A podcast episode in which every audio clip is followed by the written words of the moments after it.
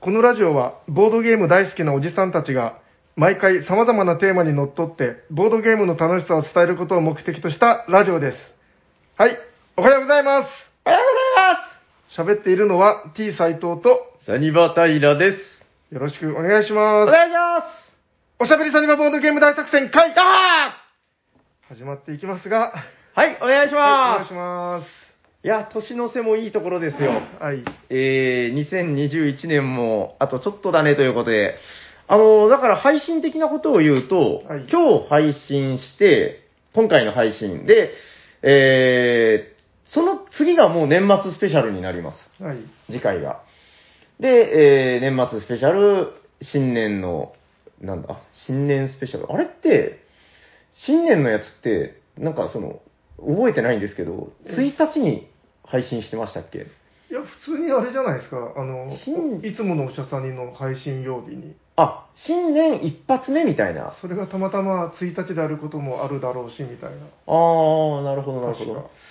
そっか、じゃあその、今年は、年末スペシャルは、なんかその、どうですかね、31日の、あの、ちょっと、あれですよ、その、紅白始まるぐらいの時間から、こう、もう聞けるようにしておくとか。えそんな器用な調整聞くんですかあ、聞きます、聞きます。僕が、あの、ポンって予約すればいいだけなんで。へー。そうなんですよ。僕がいつも何時何分って、こう、ブラインドタッチで打ち込んだのが、まあ、その、予定時刻になってるんで。おーあ、なんか、不器用でおなじみのおしゃさにもそういうことは一応できるわけです、予約ぐらいはできますへー。そうそう。だからちょっと年末スペシャル、年末こたつで聞くぐらいの感じでもいいのかな、みたいなお。ーちょっとそんな風に考えております。はい。どうですかなんか、もうゲームマは終わってから1ヶ月って感じですけど、なんか、どうお過ごしですかこの年末は。今日、朝っぱらから、あの、温泉に入ってきま した。百合の温泉です。ああ、わかるけど、優雅ですね。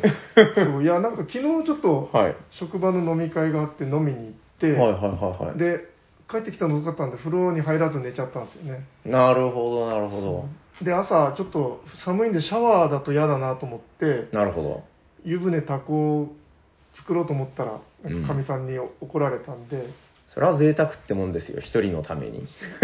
でじゃあはいはい。温泉でも行ってこようかなと思っておーめっちゃ家の近くにあるんではいはいはいはいはい。僕はあの常々思うんですけど、あの、昼間っから風呂とか、昼間っからビールとか、うんやっぱなんかこのあの、昼間っからっていうのは全部気持ちいいんですよね、なんか。そうでなんかうん。割とあの開店してすぐぐらいに行ったんで、はいはい。なんかこんなあの時間に来るやつはなんかいないだろうなと思って行ったら、ほなんか結構いっ ぱいいて、らあれでしょ、おじいちゃん、おばあちゃんとかでしょ。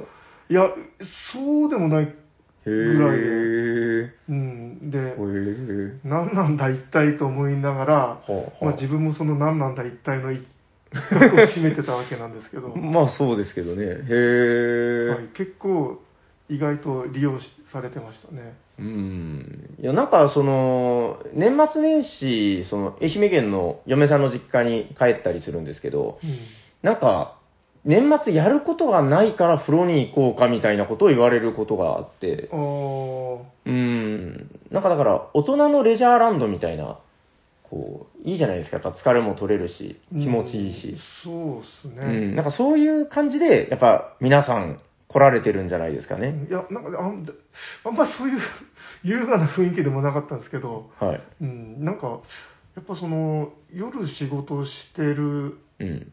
人とかはいはいはい、がは朝い。来たりするのかななんて想像しながら、うなんんか徹夜で道路工事とかして、うあ冷そういえうたこととかか、ああ、もう実益ですね。それはじゃあもう、その時間入りたいから入るみたいな。うんまあ、ちょっとわかんないですけど、あの、ただの想像ですけ ど、なるほどね。はいまあそんなお昼間から温泉に行ってる、お昼間っていうか朝からですよね。あ、はい。朝から温泉に行ってる斉藤さんに、えーいろんなお便りが届いておりますよ。えー番組ではあの、ハッシュタグおしゃさにで、えー、ツイッターの方でですね、ツイートしていただいたら、お便りとして採用させていただいております。そうだな、どのあたりから行ってみようかな。えーっと、じゃあ、こちら。えー、おしゃさにネーム、カルメン・シュン、子育てさん、ありがとうございありがます。とうございます。えー、289回拝聴ボードゲーム座談会では、土壌さんとの絡みで、ボケ担当のようなトトロさんですが、おしゃさにでは、ワレスを熱くさと、え、語り、えーやればできるところを見せてくれた、かっこ失礼。次は、平さんが座談会に突撃か、ということで、カルメン、シュン、お育てさん、ありがとうございますあ。りがとうございます。あの、斉藤さんが出てなかった時に、あの、はいワレス会をあはいはい来ていただいて、あはいはい。そうそうそうそう。あの、座談会って、あれなんですよ、福福岡って言っていいのかななんかまあ、福岡佐賀あたりの方で、ええこう、やってる、ポッドキャストをおーされてあるということで、そううんそうなんですよ。で、あの、なんだろうな、蒸気とかが吹き出てないワレスを持ってきてくれてっていう。ああ、うん、なんか軽めのワレスを紹介してましたよね。そうそうそう、なかなかやっぱり良かったですよ、その、で、このワレス関係の話題が結構いただいててですね、うんうんえーっと、こちらもですよ、えー、おしゃだりネーム、えー、山梨のキラさん、ありがとうございまあす。りがとうございます。えー、っとね、おしゃさに最新回、これが、ん最新回、289回ですね、はい。えー、マーティン・ワレス回聞きましたと。えー、借金が重く苦しく、そして遊んだ後の重厚感というイメージのデザイナーなのですが、詳しい人が語ると、軽ゲームもあれば、借金のないやつも盛りだくさんですねと。えー私が好きなのはオートモービルです。はいはいはい。これは借金してもなぜか暗ん暗い感じがなくて、えーチャレンジの対価という感じで、なんかいいっていうことですかね。はい。キラさん、ありがとうございまありがとうございます。す。えっと、オートモービルはいや、やったことないっす。持ってます持ってもにはないっす。あれ、なんかね、その前回の、だから、あのーあえっと、その、トトロさんと収録した時に見せてもらって、うんうん。で、めちゃくちゃかっこよかったんですよ。おーいや、なんとなくうっすら知ってはいたんだけど、うんうん。いや、だからちょっと欲しいなと思って、最近実は、あの、駿河屋巡りみたいなのをやってうん探したんですけど、結構多分レアものじゃないですか、あれって。今ちょっとなくなってますね。うんちょっと前まで普通にあったイメージだったんですけどね、あーポイポイって売ってたイメージありましたけど、あいや、自分の中ではあんまり売ってないイメージが。あ、そうですか。うーん。そうそう、なんか結構、うーん僕の中ではいつでも買えるからいつでもいっかみたいなイメージだったんですけど、そうでもなかったということで。そううですねそうでもないと思いますね。ーん、いや、そうなんですよ。あの、カルメワレスだったら、はいはい。 PI とか好きですね。あ、PI もね、なんか僕、たまにやりたくなる時があって、あれ確か長崎の中華街が映ってる んですね。。まあ、ワレスは長崎とは言ってないですけど、ボードに書いて、あなのんそうそう、か思いねっ、きり書いてあるんですよ。長崎で書いてましたね、確かね。ええ長崎新地中華街って書いてある。そうそうそう。あれちょっと欲しくなるんですけど、あれも今だいぶなくなりましたね、なんかね。ん見なくなっ。そうってすね。ちょっと欲しいけどなぁえ確かにあれも1時間しないぐらいで、 1時間ぐらいですかね。ちょうどいいワレスって感じですよね。うんそう、やっぱワレスみんな好きなんだなって感じで、あ、こちらもいただいております。えー、っとですね、お茶さりネーム、えー、金さんこと、カルメンキンいただいております。ありがとうございありまがすとう。ございます。カルメンキンいいですね。カタカナの、カタカナの半角で書いてくれてて、すごく響きがいい。えー、289回拝聴。えーボードゲーム座談会のトトロさんとのコラボ配信でしたと。えー録音環境の違いからか、トトロさんの声が高かったので、イメージが違いましたが、熱いワレストーク、最高でした。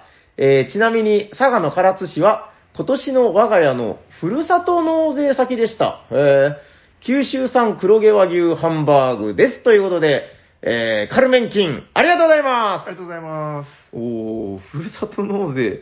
あれ、ちょっと待てよ。唐津にそんな黒毛和牛なんてやついたかないや、佐賀牛っていう名だから、いや、わかりますよ。佐賀牛はわかりますけどあ、唐津ではないと。別に唐津じゃなかったよ。でもね、なんか唐津市に、なんだったかな、ステーキハウス8みたいなうんのがなんかあって、なんか割とお高いんですけどう、んその一度行くとこう、なんか夢のようなお肉が食べれるみたいなあ。ーなんか、佐賀って何気にハンバーグ屋がうん。結構いいのがあるんですよね。はあ、はあはあはあはあの、有名な、何でしたっけ長崎にもある、あ、ん国木にもある。ここウォークにあいきなりステーキ。いや、えっと、あまあ、ハンバーグ屋さんがへー結構いいのがありますよ。へオニーオンあ、チェーン店。ハンバーグとかあそうですね。へー元はチェーンじゃなかったと思うんですけど、あそうなんですね嬉野にや。嬉しの。へえ。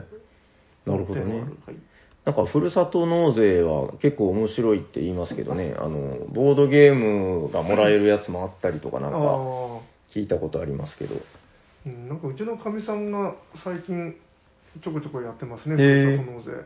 あれなんかあれでしょ、その、税金がちょっと安くしていただけるみたいな。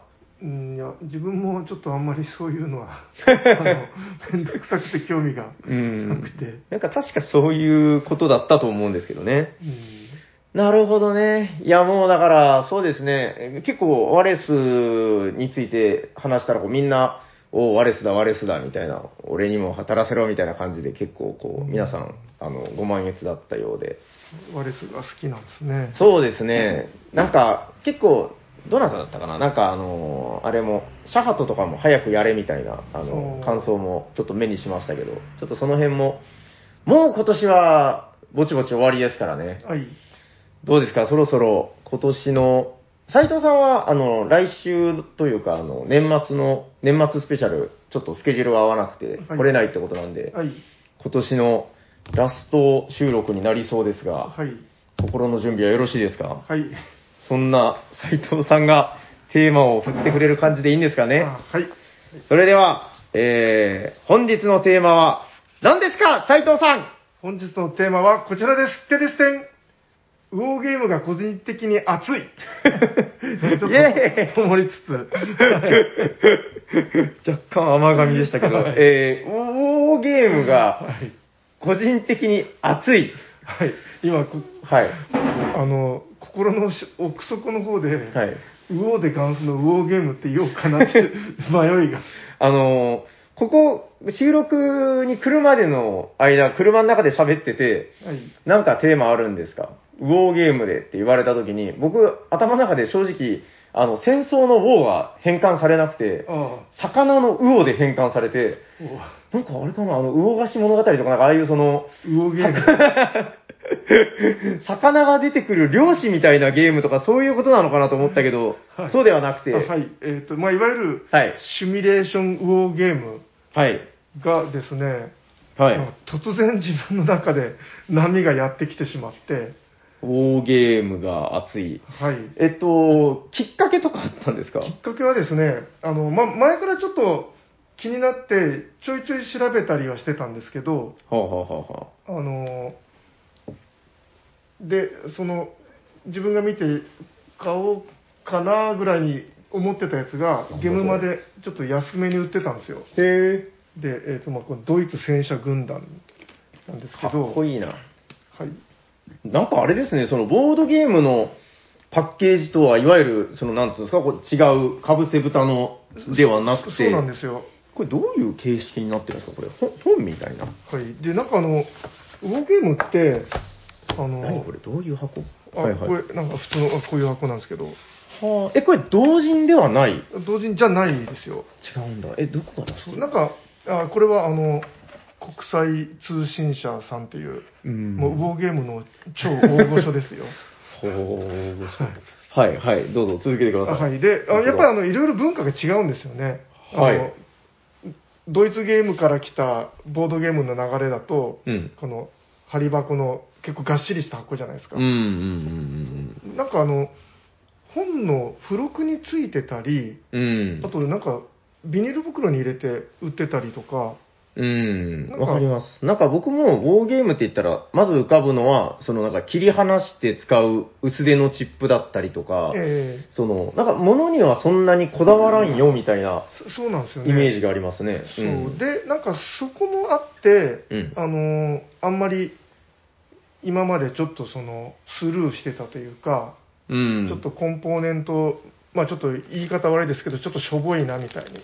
うーん、まあ、いわゆるボートゲーム、ドイツゲームのあの厚手の2ミリ厚のチップとかに比べたら、まあ、作りとしてはチープですよあね。そうなんですね、ちっちゃいんですよね。うん。で斉藤さんどっちかって言ったらね、なんか、何、何でもでかいのがあ一そう番いいみたそういそう、な。でっかくて分厚いのが好きなんですけど、そうでしょう。うん。はい、で、えっ、と、何これいっぱい入ってる。。あ、そうなんですすよ。これは、あの、えっ、と、なんか入門用の、はああはあの、なんかやっぱり、ウォーゲームって、やっぱりちょっと敷居が高いって思われてるうん、いや、高いでしょう。節があるの で、あの 高、くないのウォーゲーム人口を増やそうという、なんかこの優しい気持ちの、あの、入門用のやつが結構いろいろあるんですよね。全然そんな気配を箱箱絵から感じないですけど。はいはいはい。で、これはもうその、一番あの、優しいってやつえで、ー男らしさしか感じない。はいはい。一つの箱に4つのゲームが入ってるんですよ。うん、うん、うん。はい。なるほど。はい、で、えっ、と、一番簡単なやつは、この、エル・アラメインってやつで、はあはあはあ30分ぐらいでできますよっていう。えーえ、ちょ30分なんかイメージもっとかかるのかなと思ってました。そうですね。なんか、ウォーゲームって、ものによっては、480分とかあの平気で書いてああって、うーんあの、60で割ってびっくりしたりするんですけど、 これこれはその、一番簡単なのはもう30分ぐらいでできて、へえ、意外。長いやつでも2時間でできるっていう。ああ、まあ確かになんかボードゲーマーには馴染みやすいぐらいの時間感ですね、なんか。そうですね。へで、ーあの、まあなんかこのやっぱボードじゃなくてちょっとペラッとしたうんうんマップなんですようん。うね。ん、でもかかっこいいですね、雰囲気は。そうそう。うん。で、あとなんかコマも、うん。あの、戦車の絵とか、もう全然描いてないんですよね。もう記号って感じで。確かに。はいはいはい。でここの辺も最初はなんかちょっと興味があのそがれるというか持てなかったとこなんですけどうん。なんかこれあの今このウォーゲーム熱が一回上がるとほうほうほう。もうなんかこれが逆にいいんですよでもちょっとあのちょっといまいちまだよくわかんないですけど。 へえ。四角に×書いてあったらもう歩兵にしか見えないんですよねこれ四角に×が。え、これは、その、ちょっと僕も詳しくないんであれですけど、その、ウォーゲーム界では当たり前の記号なんですあかそうですね四角に×は歩兵。はいで四角に丸は戦車四角に丸は戦車。そうもう二つ覚えましたね。そううん。もうあのー最初ちょっとあれだったんですけど一回慣れてしまったらうん。もう全然何の違和感もないんでへえ。だから多分もう長年ここが変わらずにうんうここん。で来てるんだなっていうへえ、はいはいはいはい。あとはもう数値記号しか書いてないですね、もうほとんど。はいはいうーん。ではいはい。えっ、とまあその自分のどの辺にあのグッときたかなんですけど、うん、まだそこがよくわからない。そはういで。すね、まずあの最初のこのエル・アラメインっていうのははい。あの北アフリカが舞台であ、そうなんだ。へえええっと、確かエジプトだったと思うんですけど、ほう。ほうほうほうほう。でえっとそこを守ってるイリグえイギリス軍を、うん。まあ、ドイツ軍が攻めるっていう、おーイギリス対ドイツで、いえっ、と、ドイツが攻め側なんですね、なんとなく。そうそうそうですね、うーん。なんかうう歴史の話をすると,、はい。えっとイタリアがなんか占領してたところをうん。イギリスとかに取られてほう。でそこをドイツが奪い返そうみたいなこれは、その、史実としては、あ、1942年、第二次世界大戦。そそうですね全部第二次世界大あ戦、全部そうなんだ。えへええ。でその部隊が北アフリカ2つとうん。あとスロシアのソ連のこのハリコフっていうやなんか名前がロシアっぽい。はいはい。つでもう一つのあのダンケルクってやつはあのフランスうん。これはあの割最近映画にもへーななったやつなんですけどあ、そうなんだ。へえ。あのドイツ軍がめちゃくちゃ攻めてくるのをはあはあはあはあ逃げて脱出するっていうストストーリーのやつなんですよねあ、それは、なんつうか、じゃあもう、敵を打ち倒すとかいう目的ではない。じゃじゃないんですよへー、なでるほどね。あのなんか自分もあのファミコンとかで結はい構やってたんですけど、大戦略とか、うんうんうんうんうえん。タルさんやりました大戦略は、軽く触ったことぐらいしかないであす。そんなに、なるほどあそうなんですねこってりはやってない。自分はもうめちゃくちゃやりまくっあてあ。はもうこんなにやってどうするんだい君はっていうぐらい あのずっとやってたりしてたんですけどへーなんかあれはなんか本当なんか殴り合いでううんうんうん。で、なんかやられてもやられてもなんか工場で作って、また繰り出せるんで、はいはいはい。なんかその強いものがじわじわ差を広げてって勝つみたいな。うーん、やつが多かったんですよなるほど、消耗戦というか。うん、で、はいはい最後、なんかあの、相手の都市をぐるぐるに取り囲んでボコボコにするみたい な、ちょっと教育上どうなんだみたいな。はあはあはあはあはあ多かったですよ。なるほど。うんで、なんとなく、このウォーゲームも、なんか、うんうん。あんま変わらないのかなみたいに、ちょっと自分の中でちょっと思ってた節があるんですよね。はい。なんか、まあ、ダイスで勝負するんですけど、うんうんうんうん。まあ、その、ちょっとしたダイス運と、まあ、あとは、もう殴り合いみたいなうん。感じなのかなと思ってたら、うんうん。もう全然違うんですよ。へえ、なんか僕の中ではそんなに遠くないんじゃないかと思ってたけど、全然違うんですね。そう。で、あの、へーこの最初のエル・アラメインってやつはう、ん。あの、まあ、そさっき言った通り、イギリスが守ってドイツが攻めるんですけど、はいはい。ドイツがめちゃくちゃ強いんですよ。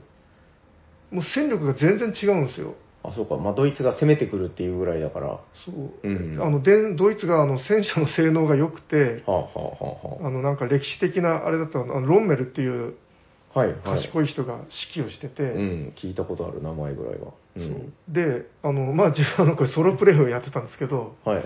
一人二役 で。もう、はいもう、全然ドイツがあっさり勝っちゃうんですよ。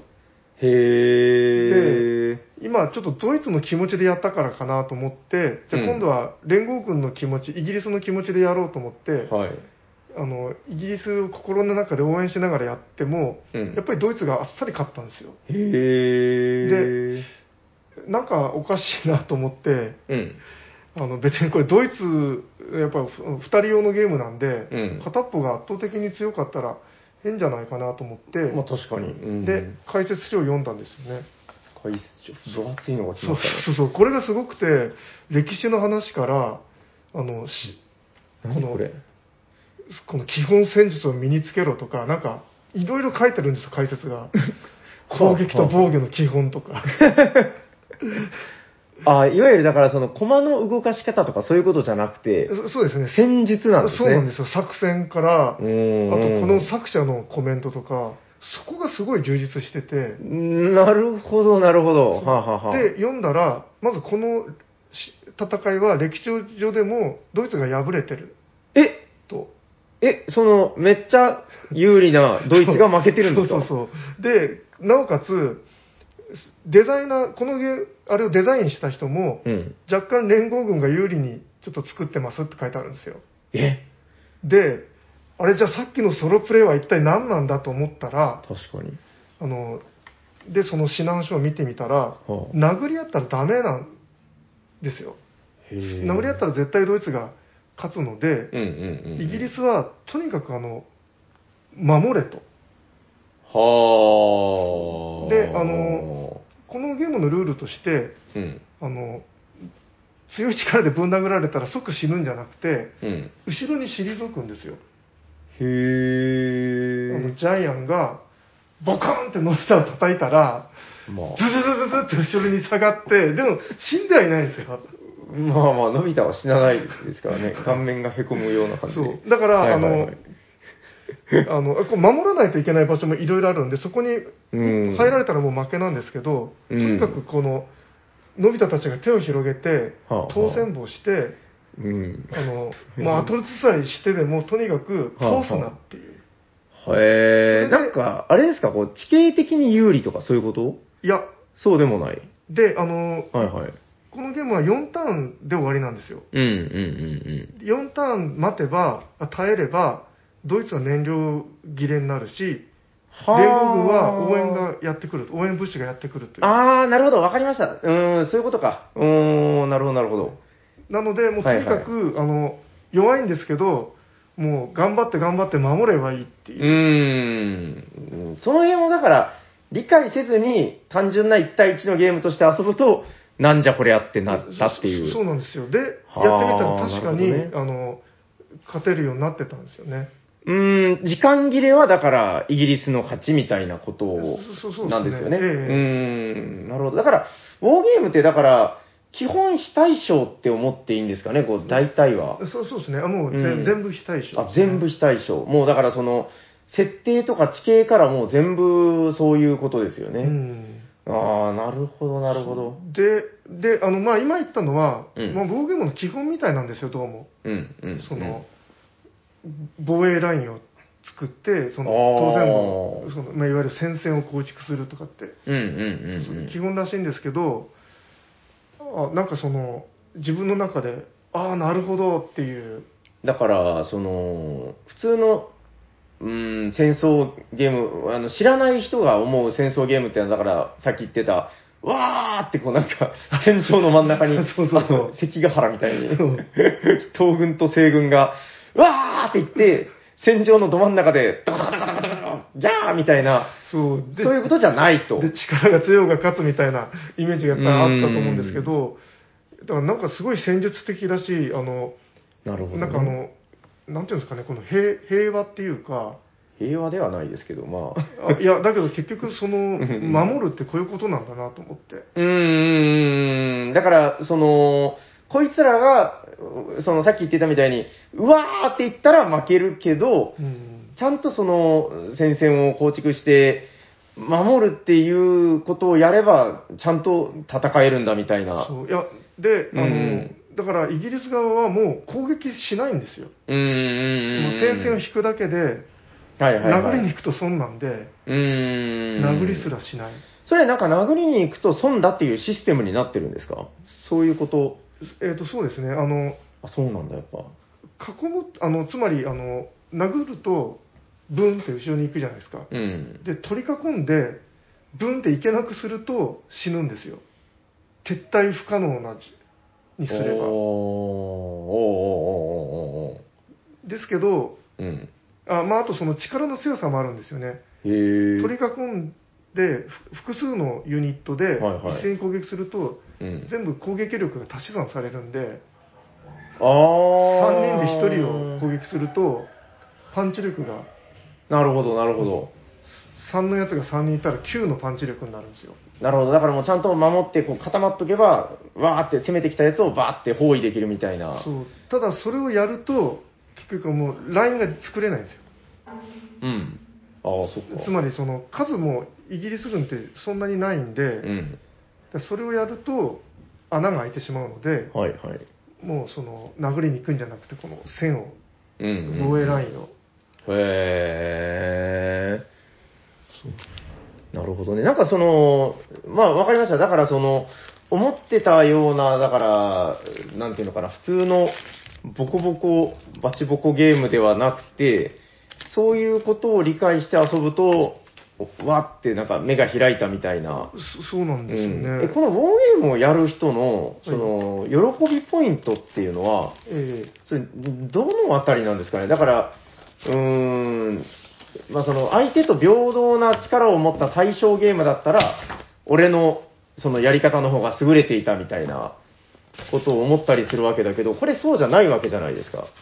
えええいうんやあただあの、はいはいやっぱりちょっとそのゲームとしてのアレンジも入っててほうほうほうほうほうだからあのもううん本当にその史史実通りにするとやっぱり史実で勝った方が勝つってなってしまうのでおうだから若干その調節してそのなるほどうんゲーム的にそのどっちが勝つかわからないぐらいに歴史のイフを体験できるみたいな。うん味付けしてるみたいなんですねうーんなんかやっぱそこがデザイナーのなんか手腕というか、なんかその、ユーロゲームというあの大変優れた書物がありまして、ええあれ、僕はあの、東京現場に行く途中の飛行機の中とかでこう読んでたんですけど、えなんか、もともとウォーゲームとかっていうのが、あの、ほら、なんですか、軍隊とかの、えあはいはい訓練用に使われていたみたいあな、えなんか、それがでもこのホビーになってるっていうのは、もうなんか、すごいものだなとは思うんですよね、その、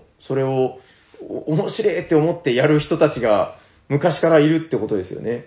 えですねあはいじゃああとちょっと話は変わって、はいはいはい、なんすか、なんすか。あの風花さんのブログ、はいはい。あの、わかりますよ。星3がほとんどで有名な。有名有名。で、星4でもビビったりししてないですか。 4, 4はもうとんでもないことですよ。ですよね。うん。それで、その風花さんが5をつけたゲームって知ってますい見たことないかもしれないです。ないですかうん、5ってあるかなそれがこれです。 嘘嘘でしょ毒素電撃 戦。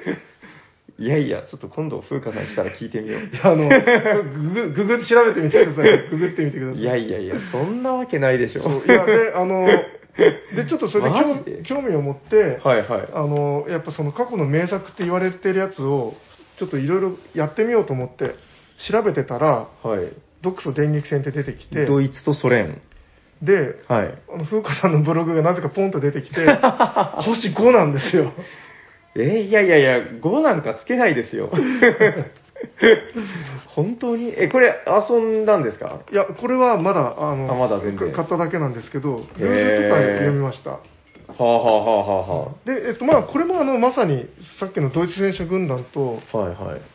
まあ、大体同じなんですけど、より規模をでかくしたような感じですかね。これ、時間どれぐらいあ、120分。ミンスク。あ、でも60分と遊べるのもある。いいじゃんあ、なんかマップ2個入ってるんですうよ。ん、ミンスクとリガーって書いてこる。れはもうめめっちゃマップでかいですよ。でかっ あー、どうかな。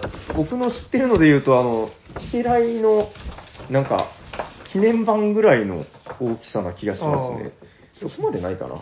よりちょっとちっちゃいぐらいかな。でかいですよ、でも。うんでもあれですよ、これ、うんあの、こっちのもう1個のマップとくっつけて遊ぶこともできますって。 嘘でしょこの箱の絵の僕、つなげてるんですよ。本当だえ、この、チケライの記念版ぐらいのでかさのマップを2枚つなげて遊べるってことですか、うんこれはやばいな。で、これは、あの、あれなんですよ。はい。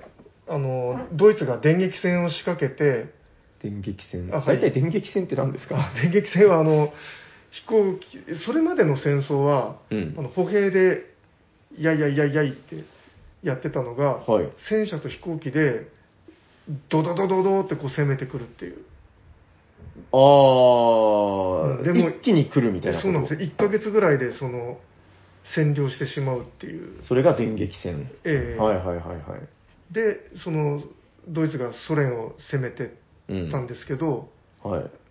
あのまあ、そのフランスを陥落させてうんポーランドを陥落させて、うんうん。でその勢いでそソ連にモスクワにこう行くわけですよねはいはいはいはい。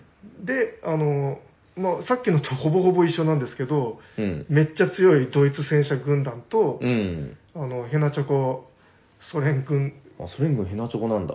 そえ、ソ連軍がじゃあ、いいわゆる守る側と守る思側ったらいいんですかね。ええそうそうなんですよねえー、ちょっとなんか新しい情報出てきたんですけど、これ、えっと、四角に×は歩兵、はい四角に丸は戦車。はいこの斜め線は何なんですか、これ。あそれ騎兵だと思いますね騎兵はい騎兵出てくるんですかでも、1941年でしょ、これ、あ設定。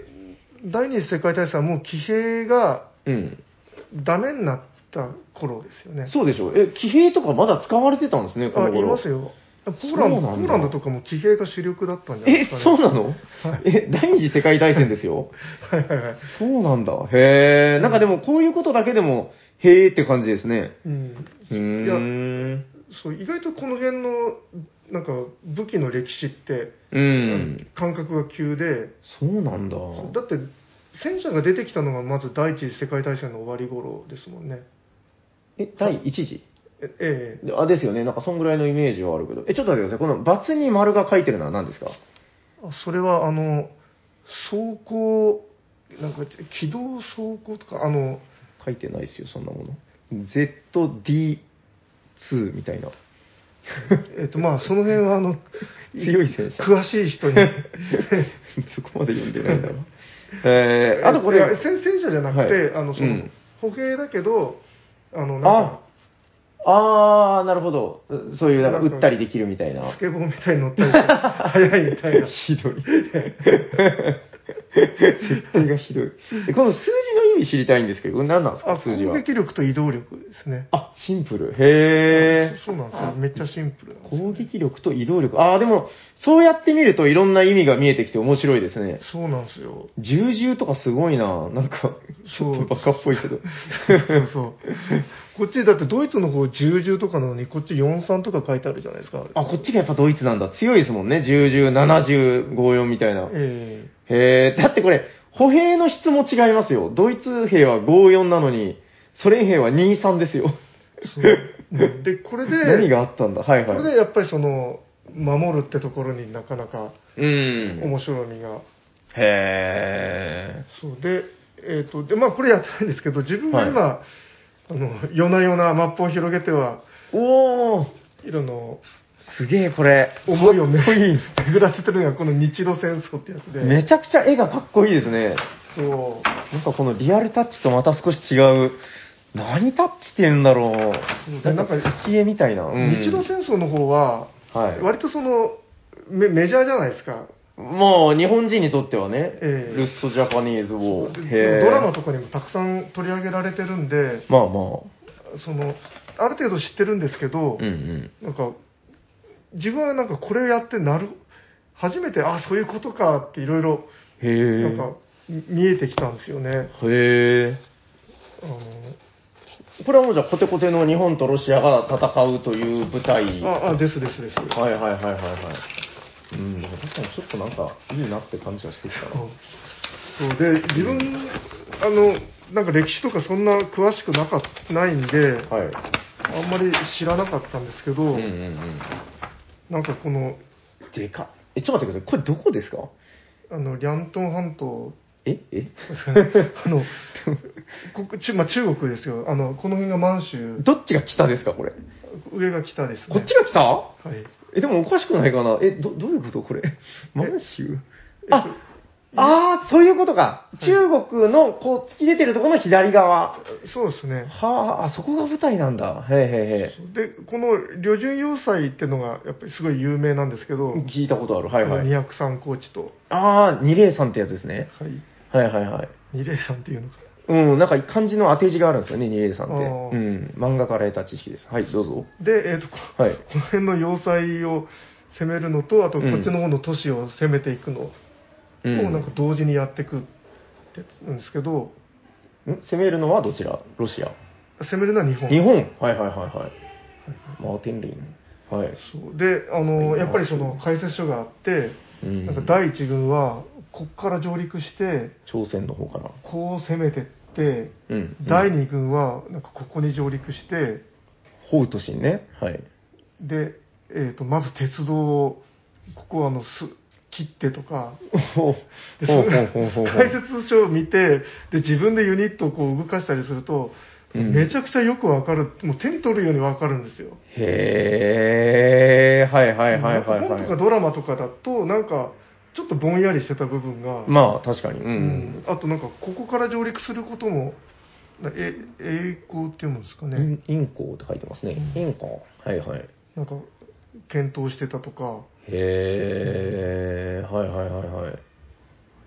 なんかそそういうあれもなんか実際の,、あの地図を使ってるんでですねうーん。僕何だったかな司馬遼太郎の小説でなんか一本読んだんですよ。ああありなんかますよねあるあ坂るの上の雲坂の上の雲か。そうそうそう。あれ、めちゃくちゃやっぱ面白くて、うんこの辺りの話が結構詳しく出てくるんですけどそう、ですねなんか見たことある地名がちらほらありますよ。203とかの多分それで知ったんですよね。ああまあこれはもうあれですもんね、うん。一番あの有名なとこね。えへえ、でもねここが舞台なんだ。なんか今、結構確かにその、ま漫画とかでも多いんですよ。なんかこの辺の、ゴールデンカムイとか知らないですかこう。今、お子さんが漫画に目覚めつつある斎藤家で。えあいやそれはうちには到達してないなあみたいなの、すごい下品なシーンが多いので。 へえあじゃあそれはまだうちの子にいやもうラーメン屋でこっそり読んでるかもしれないですね結構人気の漫画ではあるんで。へうえ、ん。いやいや、それとかが日露戦争帰りの兵隊がこうなんか日本で、うんなんか金塊を探すみたいな話で。へえ結構面白いんですけどね。おー結構ロシア人が出てきたりするんですよ。あなるほどあね。だからなんかあの、はいソロプレイでも、うん。あの全然あの寂しくないん ですよ あ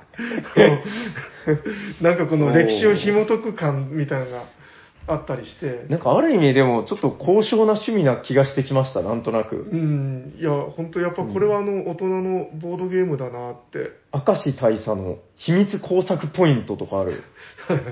明石大佐なんかやるのかなそういやなんかポポイントが溜まっていくとダイスが振れるようになってうんいい芽が出るとあのなんかどんどん援軍がやってくるんですよね鉄道から、はあはあはあ、ロシアがはいはいはいはいそれが量がちょっと減っていくみたいな、へえ秘密工作するうんだ、ん、でロシア側も船をこの動かしてうん、このいい感じで大攻めが出ると日本軍もどんどんこの海岸に上陸していくんですけど、はいはいこのターンごとにこの増えていくんですようんそれがあのちょっと量が減ったりとかですねへえこれだからもういわゆるもうそのロシアと日本に分かれて1対1ってことですよねこれそもうですねえ逆にウォーゲームで1対1じゃないやつってあるんですあかあるみたいですよあなんのかチーム戦あーなるほどねなんか戦争とかでもその三つどもえとかもあるじゃないですかこえうえ連合国とかねあなるほどなるほどこれなんかそのボードゲーマー的に言うとそのルール分量ってどれぐらいなんですかこれ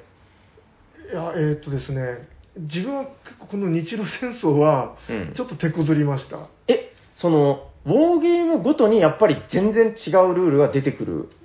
えーっとすなんかあの蒸気の時代とちょっと似てるんですけどもあう基本ルールはほぼどれも一緒だけどあ。なるほあど。のこのマップではみたいな。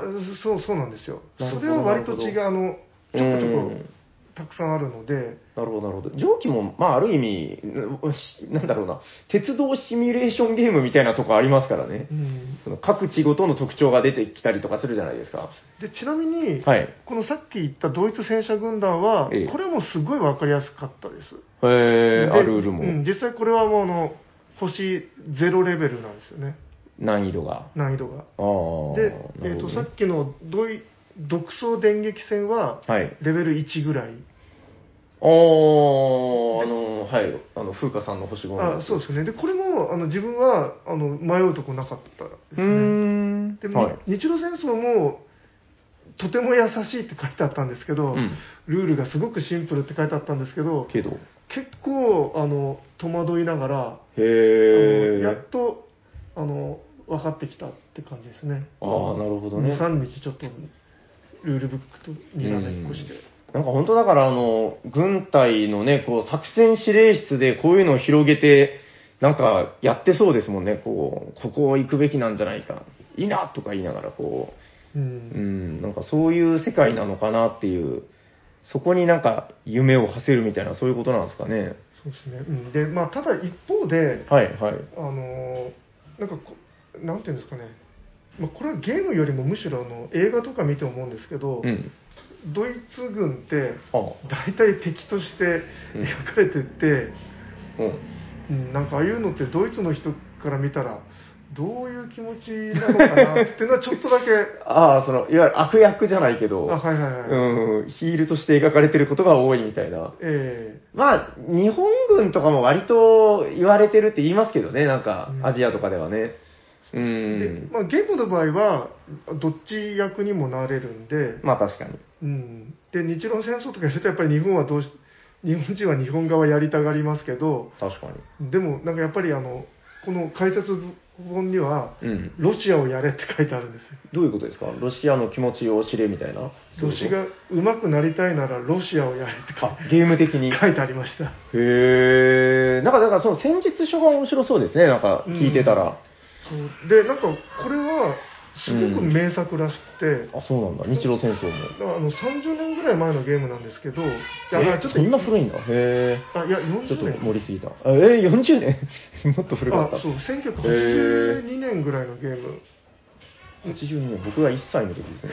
はい、はい。なんですけど、はい。 81かなまあいいやうん。あのすごくあの研究されてるらしいんですよへえ。どうしたら勝てるかとか必勝法とかああ、なるほど、なるほど。だけどもうずっと長く遊ばれてるのにあの必勝法がいまだにないっていうかいろんななるほこどう。すればいいんじゃないかと思ってもなんかそれを封じる手があったりとかゲームとしてのその奥が深いというか、うんなんか幅があるすごい奥が深い名へ作ーって書いてましたなんかだからその、ちょっとやっぱ話聞いてたら、単純にボードゲームをたしなむっていう趣味とは、やっぱり、その違うけど、なんかすごいですね、この、うん、なんかデータとかもめちゃくちゃ詳しいじゃないですか、なんかね。うんで、地形とかも実際の地形に沿って多分こうしてるんでしょここが山だとかなんだとそうでか。すね。もうまさに実際の地形で。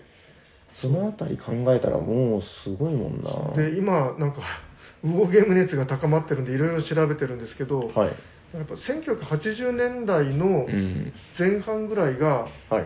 もうその最盛期で、ウォーゲームの。もうでその頃は、へーもうボードゲームのもう中心一番このうんメインみたいな存在だったらしいんですよね、ああ。ボードゲームといえばウォーゲームだよねみたいな、うんでもだから海外とかもわりかしそういうとこから始まったっては聞きますよね、なんかね。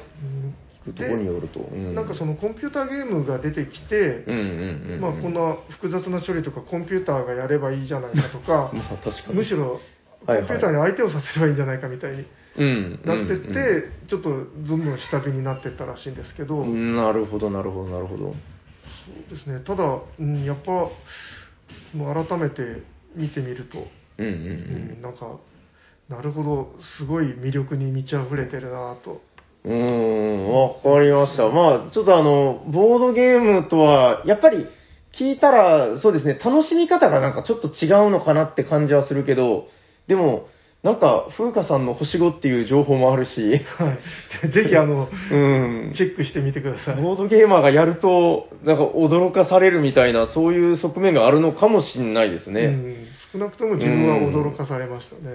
わ、かりました。でもまだあれでしょちゃんと遊んでないんでしょずっと 一人では一人でこう何回もちゃんと遊びました。わかりました。人とはまだ、うん。えーもし、その、一発目やるとしたら、どれが今一番やりたいんですかこの、今、今3つ持ってるんですかこれ。いや、えっ、と、あと家に2つ、あの、結構買ったな。あ久之助カルメンが、あの、 なんか言ってた昔。はいは言っい。てたあの、バルジー大作あ戦。あー、はいはいはいあはれい。も買いました懐かし い。これも聞いたな。あ調べたらやっぱりあの名作って書いてあやるっぱそうなんですね。えー今ちなみに一番やりたいのはえっ、と今は日露戦争ですねあ、これですか。はいはい わかりました。じゃあ、誰か優しい方、あの、相手してやってく ださい。あでもこれ時結構長いらしいんです長いですかこれ。 360分とかって書い6て時間か。ああ違う言い過ぎかな、は うん。い、まあちょいちょいご情報が入ることで有名なお医者さんになんではい。じゃあ、日露戦争。でも、日露戦争、僕、テーマ的にはすごい面白いなと思うんでう、、うんん、ちょっといろいろ読み直してからやってみよう。自分もこれではい。知識を深めた上でまたいろんな本を読み直したりちょっとしてみたいそうですね。わかりました。じゃあ、こんなもんで大丈夫ですか本編は。はい。本日は、えー、ウォーゲームが熱いという、まあ年末になんかふさわしい話題だったんでしょうか ね。はい。ありがとうございましありがた。とうございましたはということで、次のコーナー行きましょうかね。いお便りのコーナー。はい、ということで本日もですね、いろいろお便りがいただいてるんですけども、えっと、お知らせがございます。これ全然告知とかしてなかったんですけど、もう来週は年末スペシャルってことで、はいもうね、あのーちょっとごたごたするので、年末スペシャルとかになってくると、はいえー今日の採用の分で、一応集計2021年度のおしゃさんにお便りレースの集計を済ませてしまおうかなと思っておりまはいす。はい。えっと、ちょっと細かい話になるんですけど、カルメンクラスとかの、えーそうですね、クラスアップに関しては、またあの、来週の年末スペシャルでも、まあお便りのご紹介はあると思いますんで、まあそこで滑り込みカルメンみたいなのも全然可能だよと。はいという感じで考えております。はい。えーただ、えっ、と、皆さん、 どうかな、気になってる方がいるのかどうかわかんないですけど、2021年お便りレースキングもしくはプイン、えー今年のトップですね、お便りキングに関してはもう今日の、えー集計で締めさせていただこうかなとはいいうことでございます。はい。まあ、これを聞いている時点で、あ、俺のことかなみたいな人がね、何人かいるかもしれないんですけど、えーそのあたりは後ほどご紹介いたします。はい。それじゃあ、ちょっとまず、あの、いくつか、えーご紹介させていただこうかな。では、こちらから、えーおしゃさりの皆さん、おしゃにちはお茶にちはおしゃさりの中で、えー、平さんや斉藤さんがたまにキャストパズルのことを話されることがありますが、いつもち らっと触れただけですぐに別の話題に行ってしまうので、残念な思いをしている和歌山県在住、キャストパズル好きのカルメン・ヤスですということで、ヤスさん、ありがとうございありまがすとう。ございます好。きなんですね。えーキャストパズルは、えーパズルとしての面白さはもちろんのこと、置いているだけでインテリアになるようなデザイン性の高いものがあったりして集めたくなります。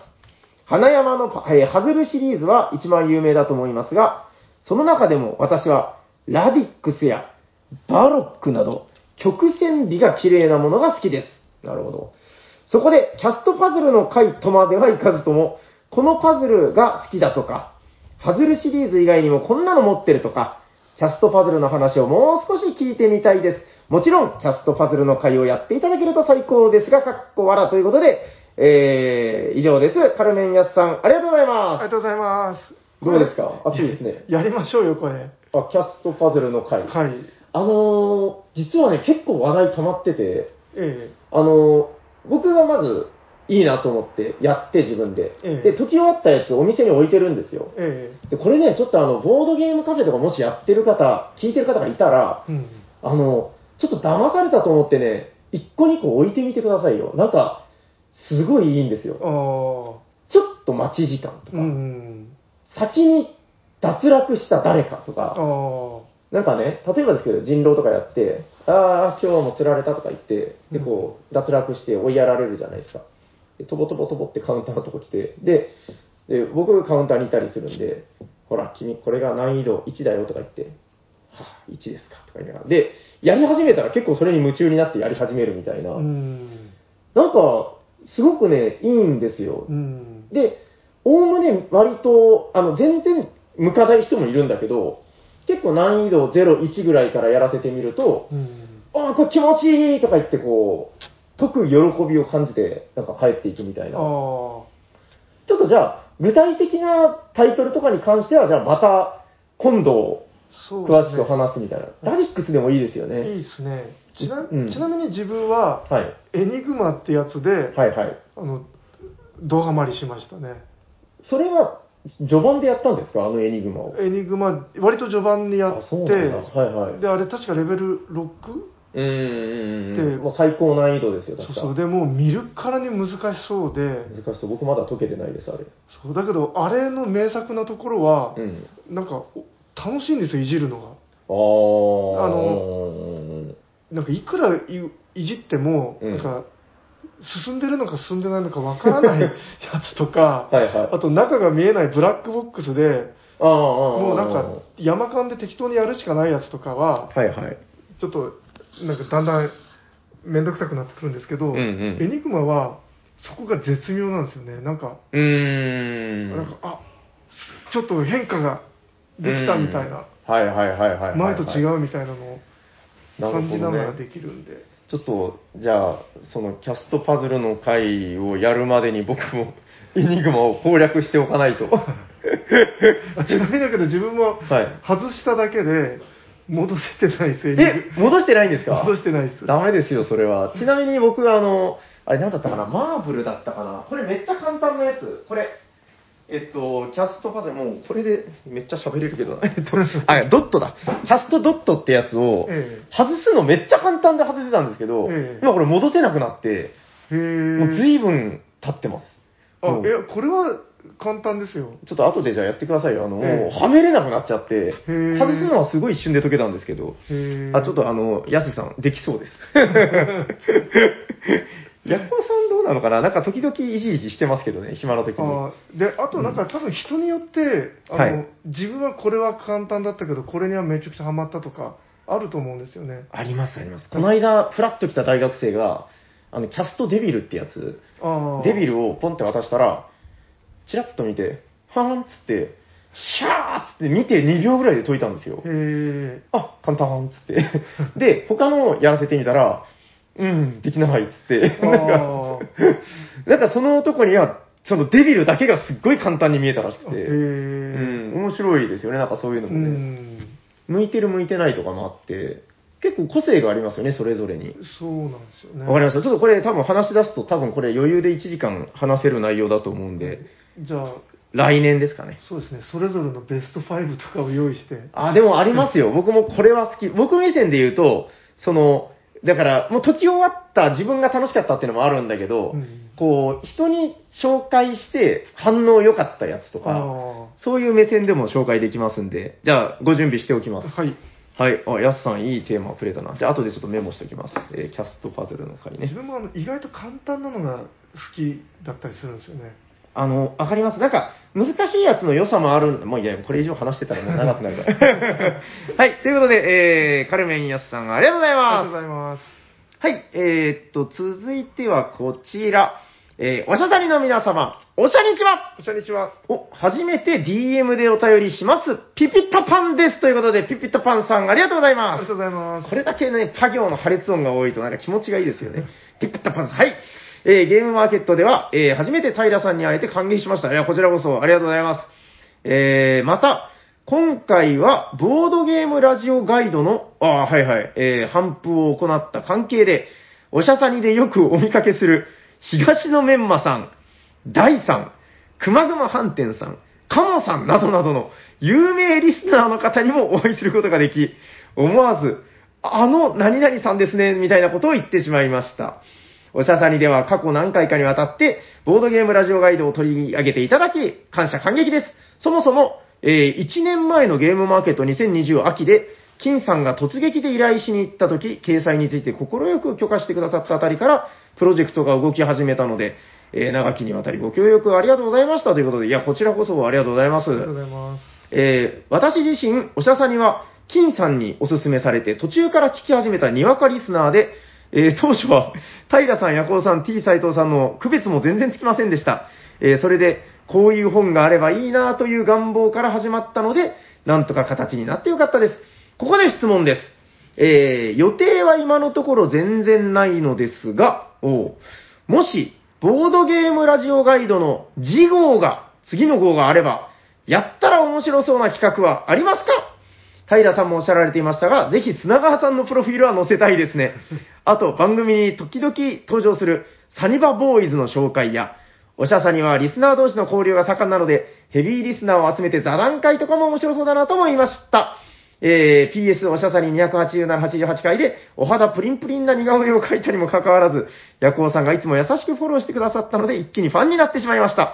僕もお酒があまり飲めないので、いえーぜひいつかオレンジジュースでいっぱいやりたいです。ということで、それでは、良いお年をということで、ピピタパンさん、ありがとうございありがまとうございます。す。なるほど、なるほど。次号の、えーどうですかね。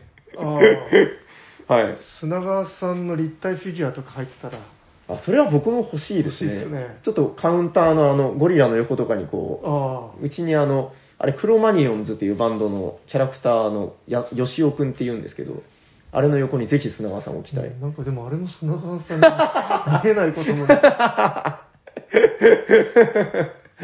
うん、まあ見えないことも ない。ひどい。 えーそうですね。いや、でもなんか、もし次号っていうのがあったら、うんもう今回、僕もまだ全部読めてないけど、結構な情報量じゃないですか。だから確かに今おっしゃってたみたいな、その、違う側面からの、なんかその番組の面白さだったり、あそういうのは確かにいいのかもしんないですね、なんあ、かね。うんうん、僕、今回特にいいなと思ったのが、あのーリスナーの方目線での感想とか意見みたいなおすすめとあかあ、が載ってたのが、こっちから見てもなんか結構、わあなるほど、これいいとか言ってくれてるんだ、みたいな。うんうん、あれいいなと思って。なんかありました斉藤さんの、こう、あれは良かったぜとか、次はあれをやってほしいぜ、みたいな。そうっすね。ねあの確かにあれあれですよねあのそうだったんだみたいなうん。知らないことがたくさん書いてあ るある感じがしたんではい。 そうですね。まあ、あのーまあ、そんなにね、あのーなんていうか、ご無理はされずに、こう、ゆっくり、えーやられたらいいかなと思うんですけど、はい。また、もし、次の企画なんかもありましたら、ぜひぜひご協力させていただければ、えー幸いでございます。はい。ということで、ピピッタパンさん、今年も一年ありがとうございますあり。がとうございますはい。えー、それではあと1通ほどひとまず通常お便りをね。はい。おしゃべりサニバボードゲーム大作戦会ダッハーの皆様、ダハニチは、2021年、お便り王を目指して日々鉛と、えー鉛筆を研いでいる沖縄のゲナですということで、ゲナさんありがとうございありがとうまございますす。あ、鉛筆を研いでる状態なんですね。まだ書いてはいないのかな。ダハニチワって、なんか発すのよ。ちょっと気持ちいい言葉ですね。ダハニチは。ありがとうございます。えー先日、サニーバードからの荷物が届き、次にステッカーが来たか、随分重いステッカーだな、と箱を開けたら、キックしていたファクトリアでした。 この流れなんか前もあった気がするな。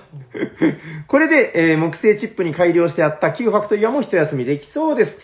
さてさて、私事ではございますが、この度、ペットを飼い始めました。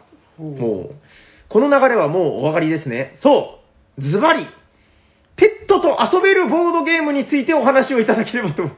何を言ってるんだ ペット、あの、ペットと遊べる。あんまり聞いたことないけど、はうい、ん自分が持ってる中では、アイル・オブ・キャッツは、えー蓋の、えー箱の蓋の内側かな、えー遊ぶときは猫をここに置いてねとしっかりスペースが確保されています。それだけじゃなく箱の外にも丈夫に、そうなんだ、 作られています。これは完璧に猫と遊ぶべきでしょう。えーもう一つ、飛ぶにゃん猫飛ばし。これも猫と遊べます。えー飛び交う猫フィギュアと、それを叩き叩き落とすリアル猫。熱いバトルが繰り広げられます。 それ以外にあるのかな、えー皆様、おすすめのペットと遊べるゲームがあれば教えてください。それではまた次回にということで、ゲナさんありがとうございありがまとうございます。す。どうですかいや、ちょやっぱり、ウォーゲームですかね。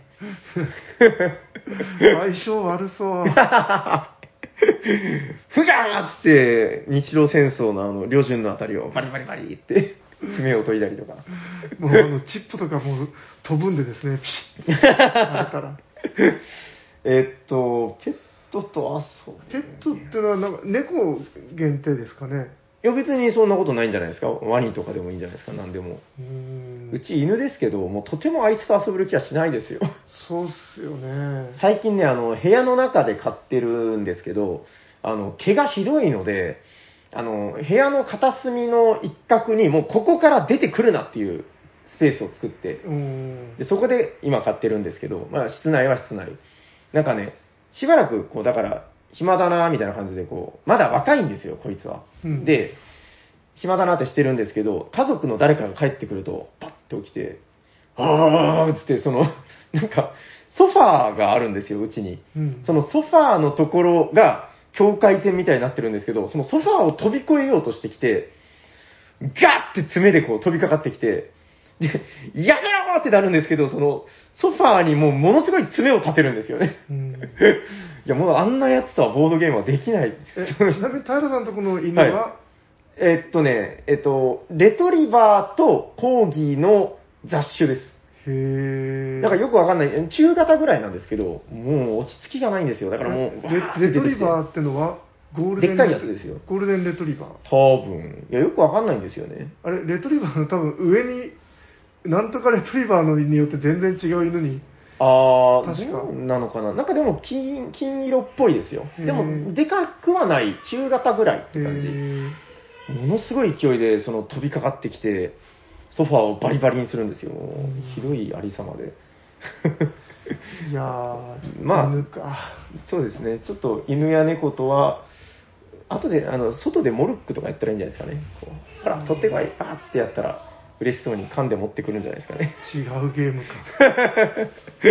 かはい、ということで、ゲナさんもありがとうございありまがすとう。ございますということでですね、一応今日3通ご紹介したんですが、はいそうですね、あのーちょっとここ何週間か、私たちの頭を悩ませている方がいまして、はいえー、それでは早速ご紹介しましょなんかなんなんかもうさす手にダイソー握りしめたのはう。はい、ちょっとこれ今から話します。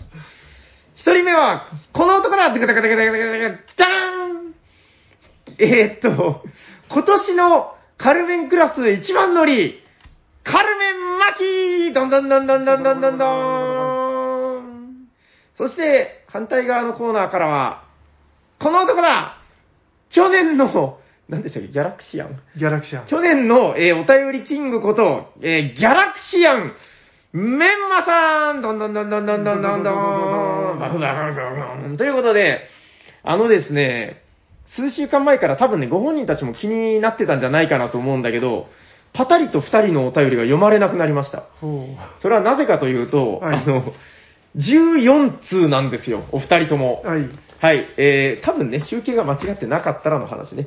えーと、東のメンマさん、14通。はい、間違いない、多分。えー、カルメンマキ、14通。はい。で、私のこのパソコンの中に、15通目のお便りがお二人から来ております。はい。で、今日集計するんで、もうね、結論から言うと両方読みますよ。はい。読むんですけど、とはいえ、やっぱボードゲーマーたるもの、あの、トップを取るのはどちらか一人。ほうあの、よくあるじゃないですか、あの、あれタイブレイクってやつ。ええーもし、勝利点が同点ならば、より手番順がとか、えうん。より資源が残っていた方が勝ちですとうか、ん。そういうノリで、 さっき斉藤さんが言ってたのは、僕の手の中にある、えっと、一昨年ぐらいまで毎回振ってましたかねはい。運命ダイスでございまはすい。えー、大体なんか、ど、どんぐらい一辺が3センチぐらいある巨大な木製ダイスなんですけど、ある時これを振ることにあんまり意味がないことに気づいて、振らなくなってしまった。そうですね。いや、それ自体が良かったと思うんですけど、はいただやっぱこうやって、キングが決まるってなった時には、はいちょっと我々人の意思で決めるのはあまりにもおこがましいなと思うわけですよ。はい。はい。そしたら、今からじゃあ、そうだな、お便り、2通読む。いや、もう、キングのお便りをまず読みましょう。はいで、その後、えー、キングの次だった人のお便りを読みましょう。はい。はい。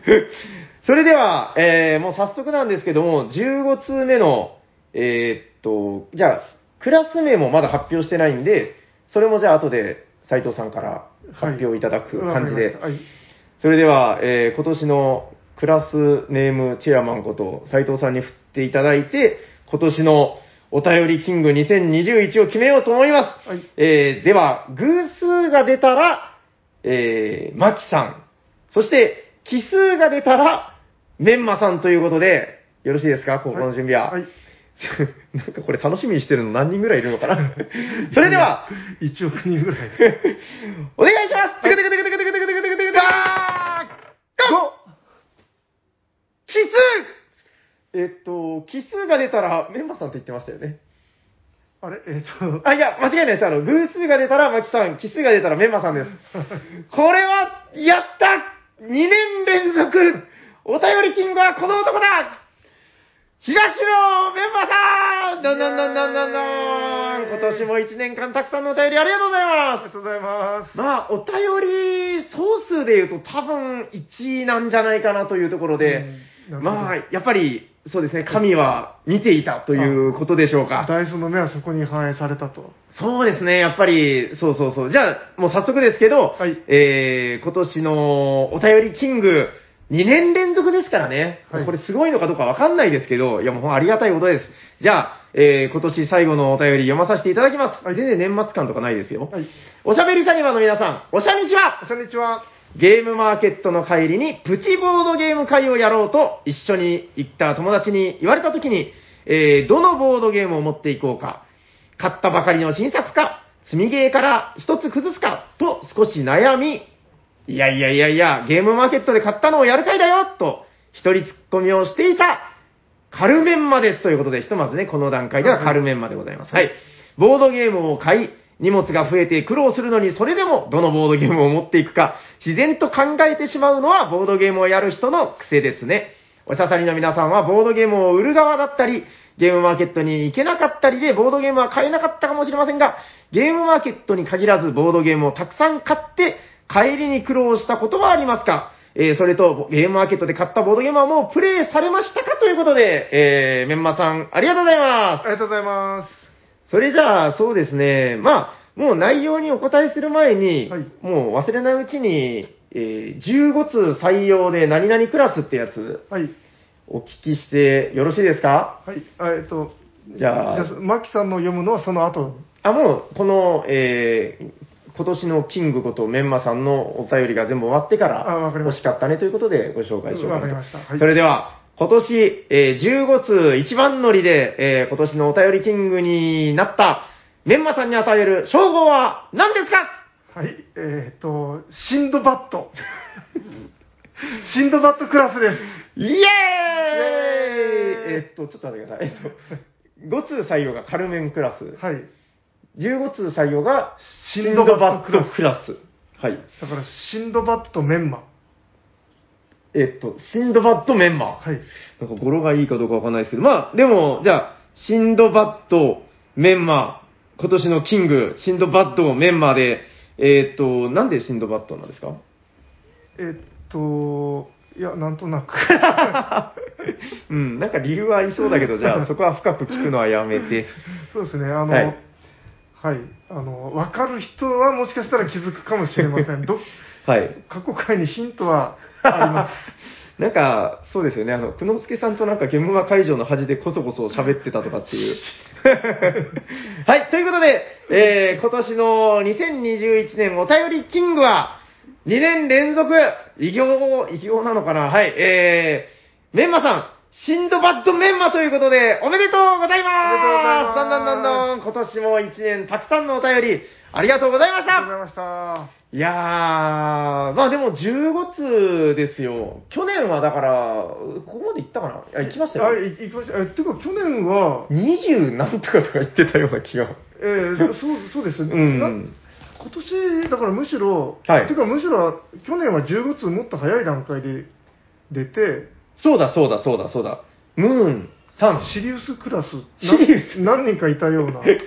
あ、そうですね。いや、今年はね、だからね、あの、ありがたいことなんですけど、あの、人が増えたんですよ。あーだか、ら、お便りの数は減ってないでしょ。うん、だからその分、熾烈なレースになったはずなんですけど、確かに、しかもこん、はいなんか今年1回に6通ぐらい読んでたような。パリッとかしてますよね、うんそう、だからもう本当これはありがたいことで、あの、ハッシュタグをささににした影響もあるんですけど、あーえー、じゃあそんな中でもね、やっぱあの、シンドバッドメンマは、あの、メールでいただいたり、DM かな大体、えーいただいたりで、あの、やっぱ毎回熱のこもったお便りをうん送ってくださっていますので、まあ2年連続でも、そうですね、皆さん納得していただけるんじゃないかなと思っております。まあ今年のだからお便りキングは決まったんですけど、まだ、えー来週というかね、あの次回の配信とかで、えーもう少しお便りご紹介しようかなっていう部分もありますんで、はい、えーまた2022年も、えー引き続きお便りたくさん送っていただければありがたいかなと思います。また次のあの、5通採用のやつ考えておいてくださいね。あついまた違う軸の。今度、夜行さんとかがあークラス制定者になったらどうですかね。ちょっとじゃあ相談しておきます。はいはい。ヤホさんも面白いの考えそうだからな。はい。で、えっプロとレ、ス絡みとか、プロレス絡みそうですね。 あのー、えー例のだから、えーカルメンクラスステッカーと、えー今回のシンドバッドクラスステッカーに関しては、もう、えー今年の最後の集計締めてから生産に入りますんで、はい、えーっと、2022年に送られると思っていただければいいかなと。はい。こうするのが一番やりやすいなってことに途中で気づきました。なるほど。はい。あの、だって、余計に吸ってももう次の年使えないですから、 誰にあげることもないステッカーになるっていう。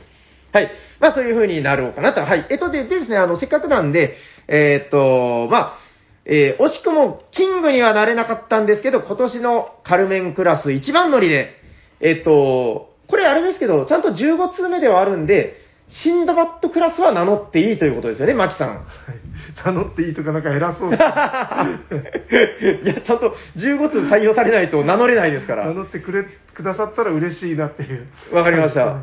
はい、名付け親もそうそう言ってますんで。じゃあ、せっかくなんで、えっと、最後のお便りご紹介しております。えっと、はいおしゃにちは、マキですということで、マキさん、ありがとうございありがとうごますざ。います。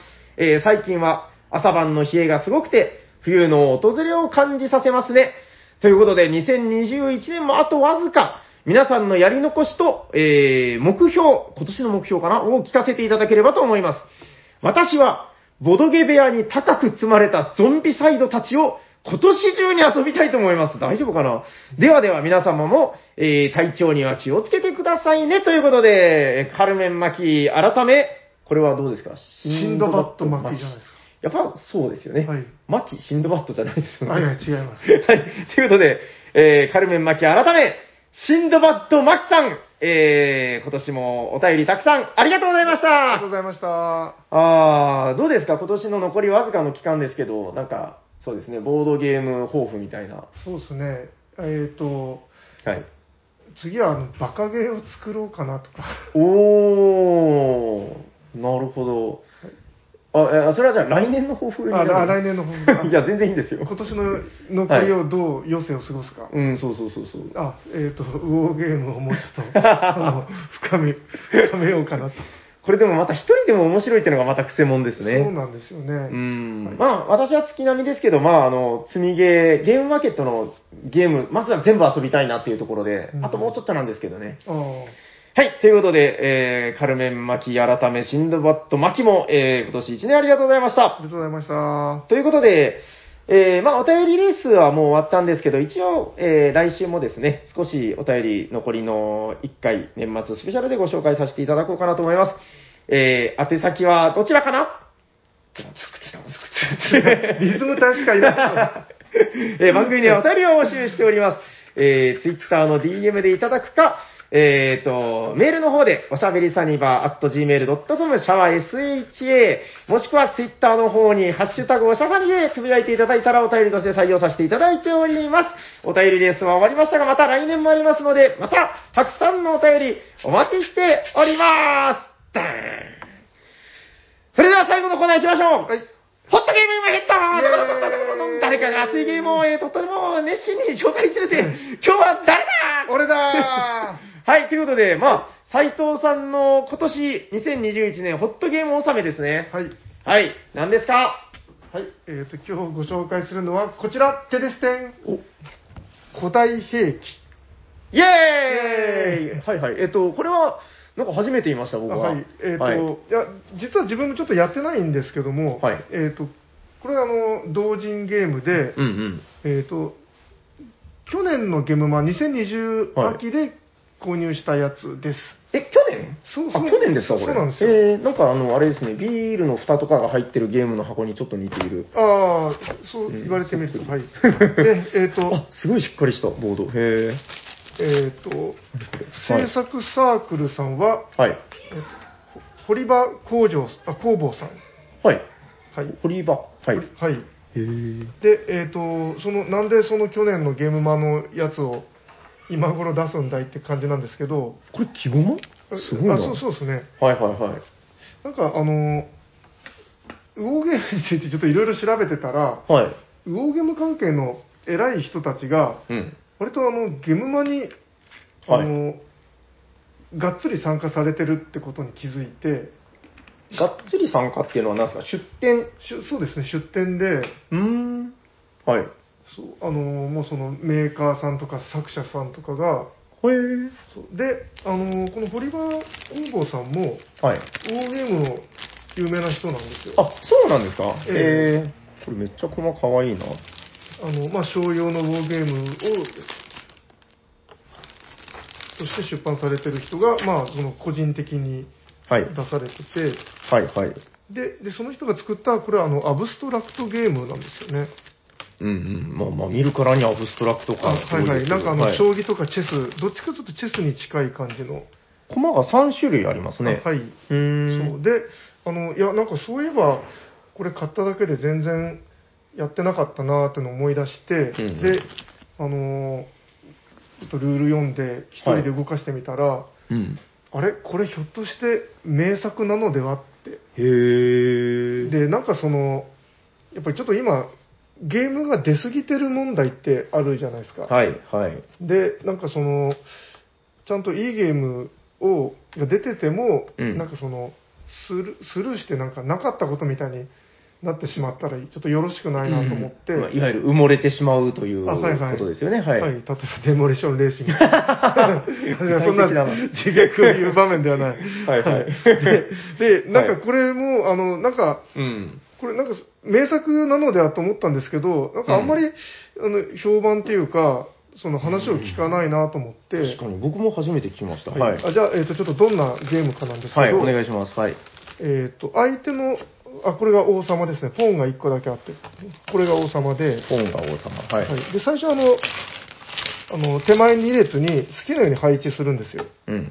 これをでこのなんかついたてとかで隠して、あ、あ、なるほど、そういうことはか。い、へえ。でせーのでドンって開けてでつまへりー初期配置はランダムになりますとうんうん。ランダムというか、まあ、まあ任意なんですねあ。そうで自すね分の。はいはいはい。へえ、はい。